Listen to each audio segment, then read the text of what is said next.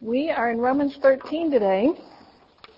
And I have to tell you, I'm in a great mood today because January is over. January is my busy work season. Um, I work in a financial industry and we have, it's heavily regulated and we have to do all these detailed reports and they all have to be to everyone else. I have to get them to all my clients by January 31st so they can get them all to their people, and everybody can meet their April 15th tax deadline. So every January, I feverishly distribute thousands and thousands of pages of documents with all kinds of minute financial details. And I always wonder as I'm generating them, does anybody really read them? I mean, all these pages, does anybody, is anyone out there checking it and going, no, this is wrong, you know, or this, this, you know, you should have put this on line five, not line seven, you know, or something. I can't imagine. I mean, I produce truckloads of this paperwork, and I can't imagine what big companies must produce. So it amazes me um, that maybe can the government actually employ enough people to read all that paper? I don't know. And in my industry, we have a compliance manual that's about this thick, and then that details everything you have to do to be in compliance with all the laws. And you would think that if you were just trying to be honest and exercising a little bit of common sense, you could figure it out. no, it doesn't work like that. It's um, it's not common sense. And then whenever something like the Enron, you know, accounting scandal happens, then the regulations just explode for the rest of us. So um, I'm done. I got it all out. But it reminds me of, I heard this quote from a columnist named Cullen Hightower. He says, we may not imagine how our lives could be more frustrating or complex, but Congress can.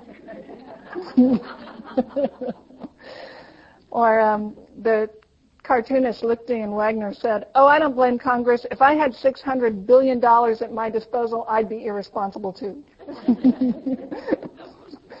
so every January I repeat this task, and every January my family tries to avoid me because I'm grumbling and complaining uh, about it. And then I come to a passage like Romans 13, which I thought was quite fitting to be studying during um, January because what I learned is I'm only doing what I ought to do and I shouldn't complain about it. So, but I'm not there yet. So Paul is continuing his application of how we should live in light of the gospel, and today he's going to talk about how we should relate to government or those in authority over us. And it's a often debated and discussed passage. We're gonna I won't answer all your questions, but we're gonna at least get into it. So we're in Romans chapter 13, and we're going to do verses 1 through 7.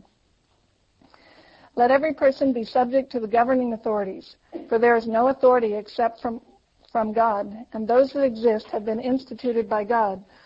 Therefore, whoever resists the authority resists what God has appointed, and those who resist will incur judgment.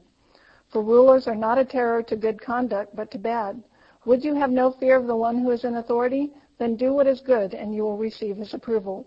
For he is God's servant for your good. But if you do wrong, be afraid, for he does not bear the sword in vain. For he is the servant of God, an avenger who carries out God's wrath on the wrongdoer. Therefore, one must be in subjection not only to God's wrath, not only to avoid God's wrath, but also for the sake of conscience. For the same reason, you also pay taxes, for the authorities and ministers of God, attending to this very thing. Pay to all what is owed them, taxes to whom taxes are owed, revenue to whom revenue is owed, respect to whom respect is owed, and honor to whom honor is owed. It's that taxes part that's really, why did he have to throw that in? That's, that's the problem.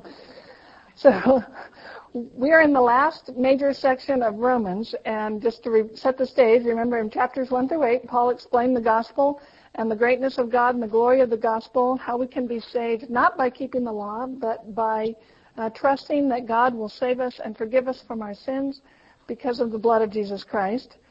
Then in 9 through 11, he examines the role of Israel and says God's word did not fail Israel. He didn't reject Israel.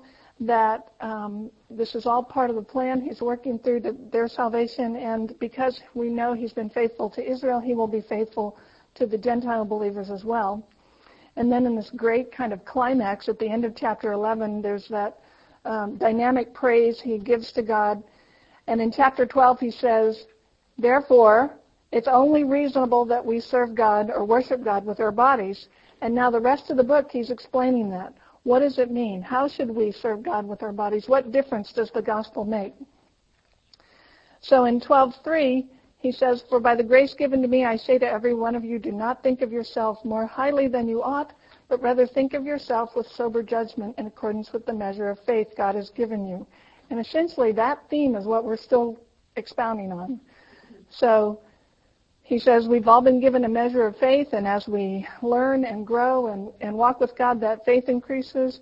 Um, as we learn through, you know, maybe hardship or fellowship or, or uh, scripture or so forth, our faith grows and deepens.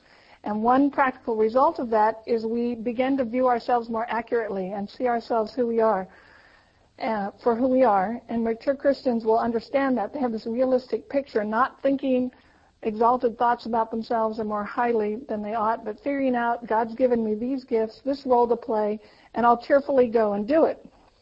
So last week in the in chapter 12 we talked about how there were two primary categories of gifts, teaching gifts and serving gifts, and that the church needs both. Like a good team needs both offense and defense, the church needs both serving and teaching. Because if you have curriculum without community, then you have a dry, kind of cold church. But if you have community without curriculum, then you have an anemic and shallow church.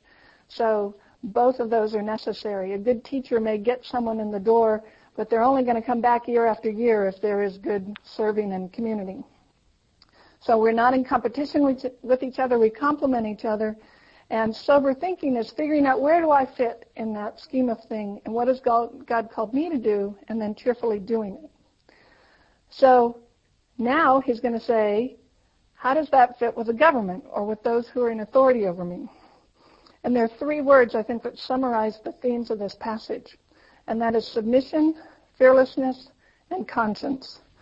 So if last week the theme words were sober thinking, which was about ourselves, and passion and generosity toward others. That's how, that's how, these are just the way I try to remember the main points. So last week, chapter 12 is sober thinking about ourselves, passion, and generosity toward others. This week, he's going to talk about submission, fearlessness, and consciousness. So that same sober thinking, not thinking of ourselves more highly than we ought, how does that fit when you're relating to someone who's in a position of authority over you? Okay, so let's start with the first two verses. Let every person be subject to the governing authorities, for this for there's no authority except from God, and that I cannot read all of a sudden. And those that exist have been instituted by God. Therefore, whoever resists the authorities resists what God has appointed, and those who resist will incur judgment. So this is submission. It's the first one he's going to start with. And I think part of the point here is that submission gives us a proper perspective about ourselves it teaches us we're not the center of the universe. We're not God. We're not the one who um, is in control of everything. There are authorities over us who put limits on us, restrictions on us, um, who dictate to some extent how we live our lives and what we do with our resources. And part of the lesson we can learn from that is not to think more highly of ourselves than we ought. So he starts by saying every every government is there by the permission of God. There's no, there's nothing that's rampant, run rampant out of control. So it's not like somebody snuck in and won an election and God didn't know about it. Um, that ultimately all the powers are there that are there are governed by a higher authority, and that is God, who is greater than all of them. So when we complain and rail about the government, at least to some extent, we have to say, God put me here under this government in this place for a reason, and part of my role and calling is to, to submit to that and learn what I should learn from it. And this theme is echoed in the New Testament uh, elsewhere. Remember when Pontius Pilate is speaking to Jesus before he died, and he's he's basically threatening Jesus and saying, "Listen to me carefully, because I have the power uh, to determine whether you live or die. I, it's up to me whether I can free you or crucify you." And in John 19, Jesus says, "You have no power over me if it were not given to you from above." I think he's recognizing the same thing, that even those in authority have an authority over them. And so when we find ourselves kicking against the authority structures in our lives, whether it's a boss or uh, the government or paying taxes or um, school principals or teachers or whoever might be an authority over us. I think what part of the problem Paul would say is it's not how God's running the universe that is out of kilter, it's my attitude that's out of kilter. So the problem is not how God's running the universe, but how I'm responding to it. If I'm kicking at those authorities, then there's a sense in which I'm in rebellion to God because He's put me here for a reason. Um, we're given a role to play. And I think that's why he says in verse 2, he who rebels against authority is rebelling against what God has instituted. What you're saying is, God doesn't know what he's doing. I know what he should be doing, and it's not putting me under this in this position. So if we're angrily shaking our fist at God and, and complaining about where he's put us and what authorities he's put in our lives, then we should expect discipline, um, that he will bring judgment with that. Now, having said then we submit to authorities, let's talk about what that is. Submission is not slavish obedience, and it's not mind control. So by saying I submit to my government, I'm not saying uh, that it's a slavish, mindless obedience. Essentially, it's an attitude. It's an attitude of respecting that God has put this institution or person in my life for a reason, and I need to learn what that reason is. Um, so we've decided ahead of time, I'm going to submit to God. God's in control. God's put me here. Therefore, I will start with an attitude of respect toward this person in authority over me. Um, it doesn't necessarily mean that we will always do what we're told by the government. I think civil disobedience is well within our rights at times and probably within our responsibility. And um, but I think this passage would dictate when we disobey, we should expect to pay the consequences. Um, that you don't expect to disobey and then and then not then you have to be willing to take the consequences that come from that, whether that's jail or what. Let me give you an example. Um, in Acts 4, there, I think there's a, a good example of civil disobedience, and the authorities in Jerusalem had forbidden the apostles to preach about Jesus.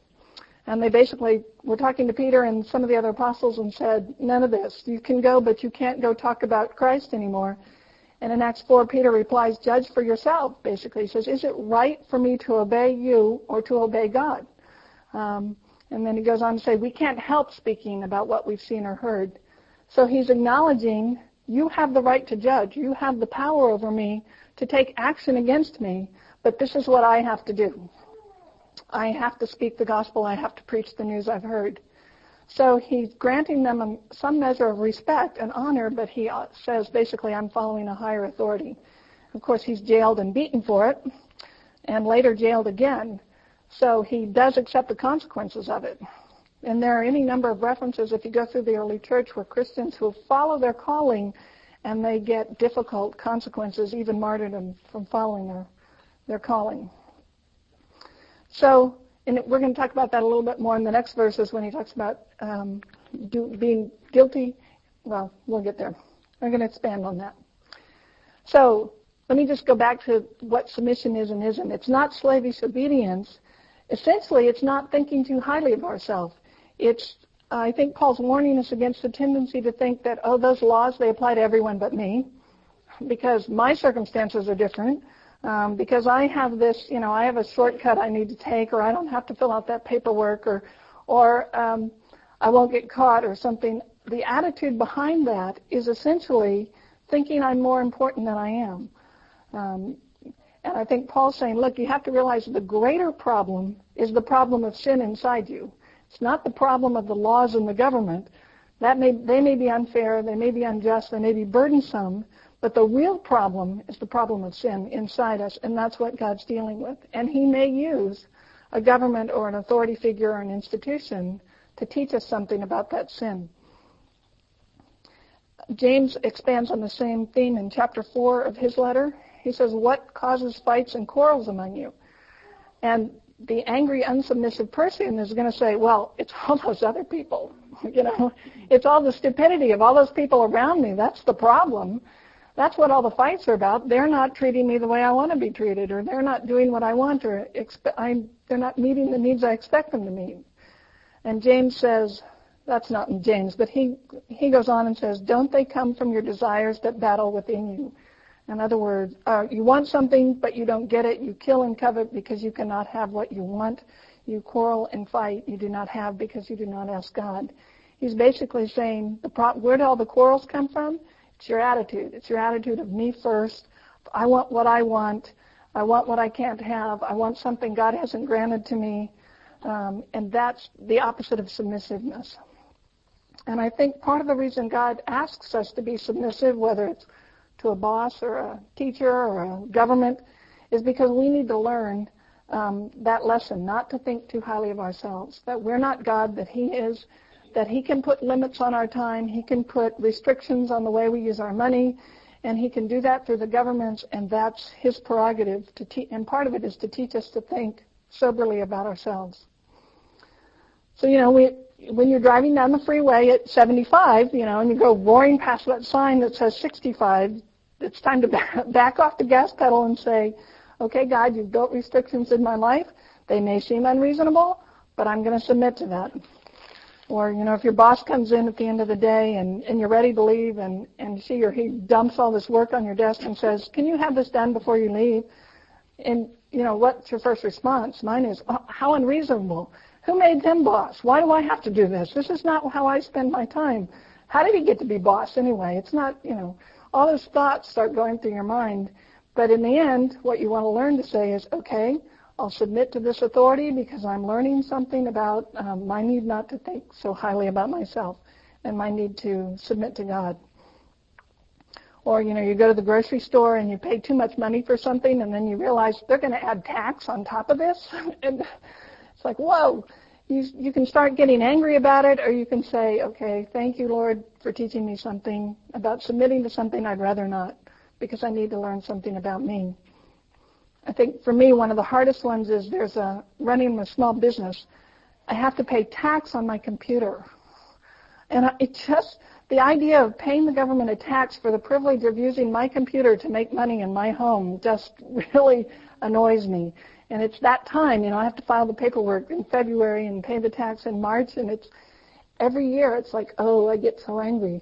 It's like the car tax. Why should you be taxed for having a car? It's like, I don't, anyway. See, I haven't learned this lesson yet. I'm trying, and every year I have the opportunity to learn it when I write that check. And every year I go, oh, I haven't learned it yet. But maybe one day I'll be able to cheerfully sign that check. But I'm not, I'm not there yet. Um, so anyway, I just think it's a new way to think of your taxes, right? An opportunity to show some submission. Um, anyway, what the point of all of that is when you're faced with the, essentially all the laws and all the authorities are limitations on us because they put limits on what we can and can't do and how we spend our time and how we spend our money and how we drive our cars and what paperwork we have to keep and file. And you have the opportunity in all of that to to think less of yourself or to think accurately and not exalt yourself as James goes on to say in that passage in chapter 4, he says, the greater danger is the law, from the lawlessness within than the laws without. It's not exactly how he phrases it, but that's the idea. What we ought to be concerned about is the sin inside us and letting God deal with that more so than the laws outside us that restrict us. And ultimately, we're free to submit to God because he loves us and he cares for us. And we know that he's the person who's running everything and he can be trusted. So no matter how unjust the authority, I can submit and see what and trust God to take care of the rest. Okay, so that's submission. Let's look at fearlessness, the second theme, and that's in three and four. For rulers are not a terror to good conduct, but to bad. Would you have no fear of the one who is in authority? Then do what is good, and you will receive his approval, for he is God's servant for your good. But if you do wrong, be afraid, for he does not bear the sword in vain. For he is the servant of God, an avenger who carries out God's wrath on the wrongdoer. The first time I read this, I have to admit I was struck by what seemed to be just enormous na- naivety in, on Paul's part. I mean, does he not know how corrupt governments can be? I just, and then I thought, well, he lived in the Roman Empire. The Roman Empire became pretty wicked and pretty evil. I mean, Nero's on the throne and he's about to start the persecutions of the Christians when he's writing this. And how can Paul say you know, that he bears the sword for a reason. Most of the time, governments bear the sword for, for vindictiveness or something. They're corrupt. Um, so my first reaction to this was, how on earth could Paul write this? But I've learned that I'm usually the one that's wrong. When the Bible sounds naive to me, I'm the one who doesn't understand. Um, so you got to keep, when you have that reaction, keep reading, keep thinking. Twice he says governing authorities are God's servants. And I think the logical mistake we make at that point is thinking that if he says they're God's servants, then they must be good. And that's not necessary. Governments may act for selfish reasons of their own. They may um, be vindictive. They may be cruel dictators. But ultimately, they can serve God's purposes. God can use them even when they are not, uh, when they don't acknowledge Him or recognize Him. They still can be a tool in His hands. So the first mistake, I think, is thinking, well, if they're God's servants, then they must be intrinsically good. Not necessarily. Um, in Isaiah 45, God calls Cyrus his shepherd and his servant. Um, and Cyrus was a ruthless, unbelieving man. He was king. And God says, I'm going to raise him up to punish the empire that came before him. Well, Cyrus didn't acknowledge God. He didn't believe God. But God still used him as a tool to punish the people he wanted punished. And the, again, in Habakkuk, there's another example where the prophet says God's going to bring the, the Chaldeans to give uh, to exercise judgment on the on the people of Israel and the people of God.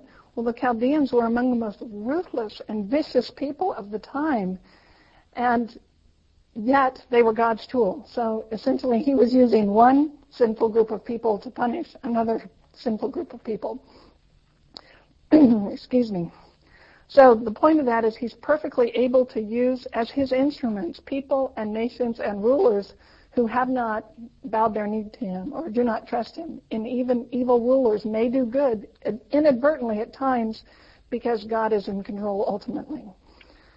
So what I think what's behind Paul's thinking at this point is the recognition that um, in order for a government to exist and stay in power, it has to provide some kind of level playing field and consistent rules. It has to say, this is how society will work and not work. This is how um, laws will be governed. Businesses will work so that people know what to do and what not to do.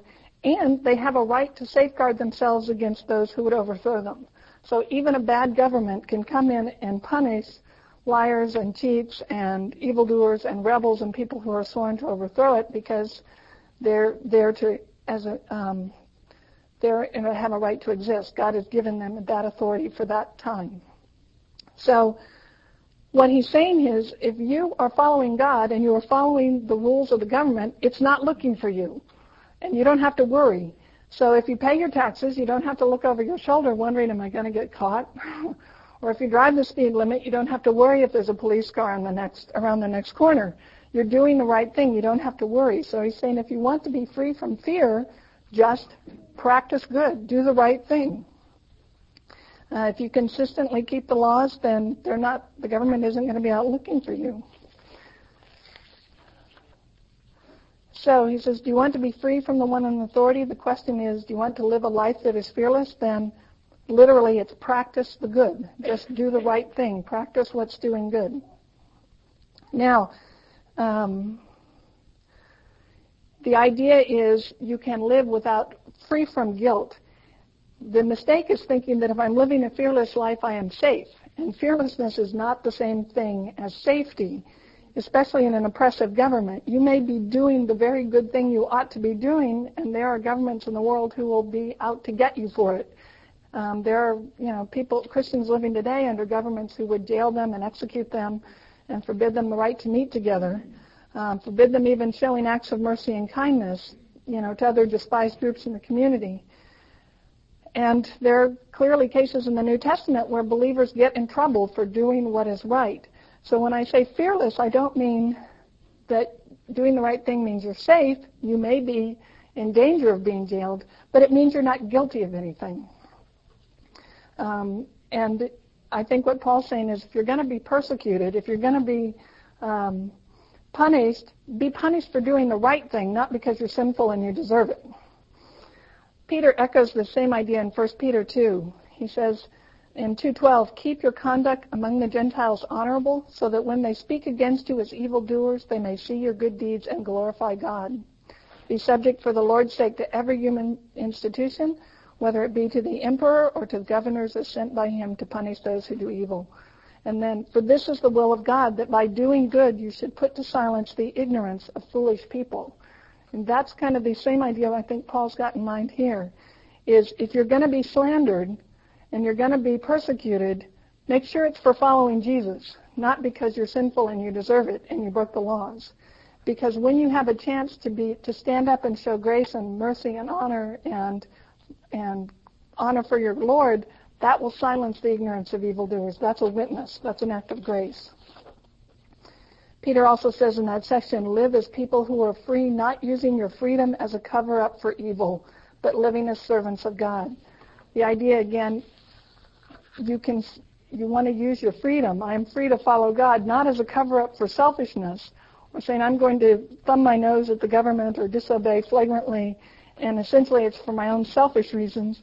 Rather, use it your freedom to serve God. That's the essential point. Keep your behavior excellent among non-believers so that when they slander you, you have the opportunity to show grace and mercy and goodness and bring glory to God. It's interesting, Peter goes on in that section to say, um, for this is a gracious thing when mindful of God one endures suffering while suffering unjustly. For what credit is is it when you sin and are beaten for it, you endure it? Basically saying if you're sinful and you get caught and you get punished, what did you expect? that what credit is that? But if when you do good and suffer for it, you endure it, this is a gracious thing in the sight of God.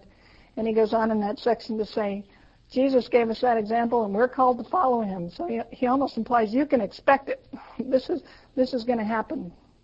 So fearlessness is standing free of guilt, or um, you don't have to fear those in authority because you know you've done the right thing, but it doesn't mean that you're safe.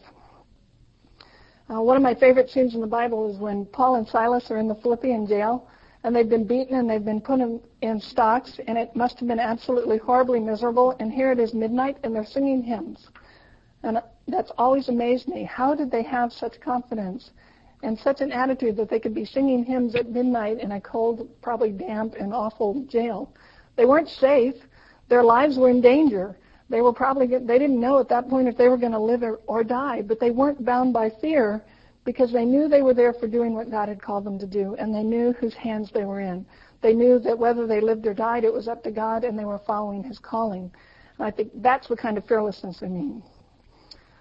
Another example you're probably familiar with, Shadrach, Meshach, and Abednego, the three who were with Daniel in the, in the lion's den. Before they're thrown into the furnace in, in Daniel 3, it says, whether we live or die is up to God, but we will not worship you. They weren't safe, but they were free from fear. Kind of like, we know whose hands we're in. So we can live lives that are free from fear, free from that guilt that drags you down by practicing good. And again, it's an attitude. Okay, so that's uh, submission, fearlessness. The last one is consciousness or conscience. Let's look at five through seven. Therefore, one must submit, one must be in subjection, not only to avoid God's wrath, but also for the sake of conscience. For the same reason you also pay taxes, for the authorities or ministers of God attend to this very thing. Pay to all what is owed them, taxes to whom taxes are owed, revenue to whom revenue is owed, respect to whom respect is owed, and honor to whom honor is owed. Now, adding honor and respect right there next to taxes and revenue, that's the, that's the hard one. Ronald Reagan, when he was president, said the nine most terrifying words in the English language are, I'm from the government and I'm here to help. and then my other favorite quote, President John Adams, way back when in the 1700s, said, in my many years, I've come to the conclusion that one useless man is a shame, two are a law firm, and three or more is a Congress. uh, anyway, it's that honor and respect part we have trouble with. Um, so Paul's adding a new reason here to why we should submit to those in authority to us. He says one reason you want to submit is uh, to avoid God's wrath or to avoid punishment, but there's a better reason to submit, and that is to keep your conscience clear. And again, it's an attitude. Um, your attitude about taxes, about the judicial system. He says you can't obey the laws because you're afraid you'll get caught. Um, you know, and you're not just to keep to the speed limit when there's a police car following you, or not just to pay your income taxes because now you know the government has supercomputers that can check all these things, but you ought to do it because it's the right thing to do. Um, and that factor um, ought to be play into a Christian's thinking. That the, ultimately the reason we do things, that we follow the laws and submit, is because it's the right thing to do before God, and that will keep your conscience clear.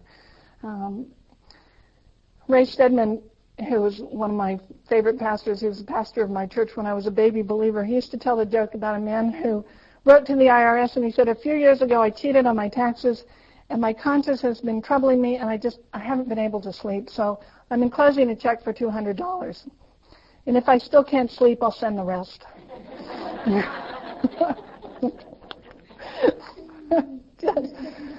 uh, the idea is that we should keep our conscience clear for God's sake, not for man's sake. So we don't have the right to withhold taxes because I think I should use my money any way I, I get to. Um, governments, yes, are made up of fallible men and women just like us, but they deserve a measure of respect, um, and we can't demand that they handle everything the way that we think they ought to be handled. So his point is don't resent the powers of government. This is all in the context of don't be conformed to the present age and don't think more highly of yourself. And it's basically, it's money, it's in God's hands. He gave it to you to begin with, and he can take it away. And if he requires you to pay some to the government or more than probably is necessary, just do it and trust that he knows what he's doing. Um, now, I think we have a right to protest injustice and abuse, and um, you know, if you see fraud or, or waste, there's no, you can speak out of it. But the idea here is don't be grumbling, complaining. Um, instead, show honor and respect. Okay, and it, it strikes me if you listen to political humor, this could be a, this is a lesson I think our society needs to learn. I mean, some of the cruelest jokes I've heard in the last few years are about Chelsea Clinton and the Bush daughters, the twin daughters, and I think those girls aren't even in office. You know, they didn't run for anything, they weren't elected to anything, but their fathers were, and political humor can just be vicious. Um, so it's something I think it's funny, it's fun to laugh at, but up to a point. And when it gets to be mean-spirited and scathing, then, then I think we've crossed a line and our conscience ought to bother us at that point because we're failing to honor those who are yet people in the image of God just like us in the same, in the same boat. They may be doing a job we don't like, but in the end we honor them and respect them as fellow uh, humans and people made in God's image. Now, what I haven't told you, you'll notice, is what I haven't given you any guidelines for what do you do in a specific situation. And, and these verses I don't think answer um, some of the really hard questions you have to face. When do I lie to a government who's out to kill Jews? You know, it's kind of the classic one. When, how do you know when civil disobedience is appropriate and when it's not? Um, Paul doesn't give us a manual to say, um, here's what, here's when this is okay and here's when that's okay. And it, I don't think there's one answer because circumstances change, lives change, situations change. And what we need to do is be continually studying the scriptures, praying, talking to people, and you know, asking for wisdom and then doing what we think is best. Stepping out there and saying, this is what I think is right, I'm going to do it, and trusting God will teach you. There's um, in uh, one of my books I like to study is Isaiah, and there's Isaiah would often be dealing with whoever king was important, and it's interesting if you watch the way he counsels the kings, it's not always the same answer. He'll go to one of the kings, and the kings will say, "Well, should we go to war?" And he'll say, "Yes." And then the next time he'll come, the king says, "Should we go to war here?" And he'll say, "No." And the next time it's well said, the king will say, "Well, I'm going to go to war," and he'll say, "Don't do it." And there's no if you just read through those situations, it's not obvious why is this acceptable that the prophet says yes, go to war here, and why is it not acceptable there? You, there's no blanket answer that says war is always justified or war is not always justified. It depends on what God is up to and what the circumstances are. And um, I think the analogy here is I can't give you a manual to say civil disobedience is always justified here and not justified there. And this law you can break and that law you can't in these circumstances um, because we have to figure that out as God calls us. And the good news is God delights in giving us wisdom. I don't think, um, I mean, you can ask for wisdom and He will give it to you. And the way to find it is through continued Bible study and prayer and talking to people and meditating and thinking. Um, expect God, if He's put you in that position, to give you the wisdom to handle it. The other thing I'd say along those lines is you may think that, oh, I'm going through my life and it's just boring and I'm doing the same things and the same tasks day after day and it's mundane and it's trivial. But these, I think, are the days where God is actually teaching us the lessons we need so that when we're in that crisis moment, whatever it may be, standing before a king or maybe a boss or a family member or someone where we have to act wisely, it's the lessons we learn day to day that prepare us for that moment. The, if you think about the story of Nehemiah, he was a believer in a um, in the in the exile, and he was serving the king, who was, of course, not Jewish, and he had risen to one of the highest levels of government you could be. He was the king's trusted advisor. And he had to go through a point where he had to confront the king and ask for something that might he might get killed for. And he's ready for that because he spent day after day after day in the court going through the motions, doing his daily job. It was probably repetitive. It was probably boring. It was probably trivial. And yet the lessons he learned in those mundane days were what prepared him for that big moment where he had to confront the king. And I think that's something we do well to remember. We think, oh, I'm I'm waiting. You know, if I'm doing the laundry again, or I'm I'm driving kids somewhere, or I'm I'm repeating the same task over and over. Those are the times I think God is teaching us, and we don't want to overlook them. It's that routine and mundaneness that can be the tool that God teaches us patience or perseverance or courage or something so that when we face that crisis point, we're ready. And I think that's what's behind when the New Testament says don't worry about what words you will say because God will give you the words when it's time. I think he gives them to us by training us. And that every day we're here to learn something so that when that moment comes, and it may not come for all of us, it may come sooner than we think, that we're ready because of the lessons God has taught us along the way. So all that's my excuse for saying I can't give you blanket answers on when to do what, but I can encourage you that God will teach you that as you go through your days, um, and that if you're called to be in a situation where civil disobedience may may be required, that God will have prepared you for that day. Now, I'm not defending sometimes the gross injustices that prevail in governments um, and even in the American system. Um, but if you think about it, the fact that we can even meet here today and freely talk about the Bible is a result of a stable government. So however um, wasteful or unjust or burdensome big government may be, it's at least provided us the opportunity to meet and talk and study the Bible without having to hide behind closed doors.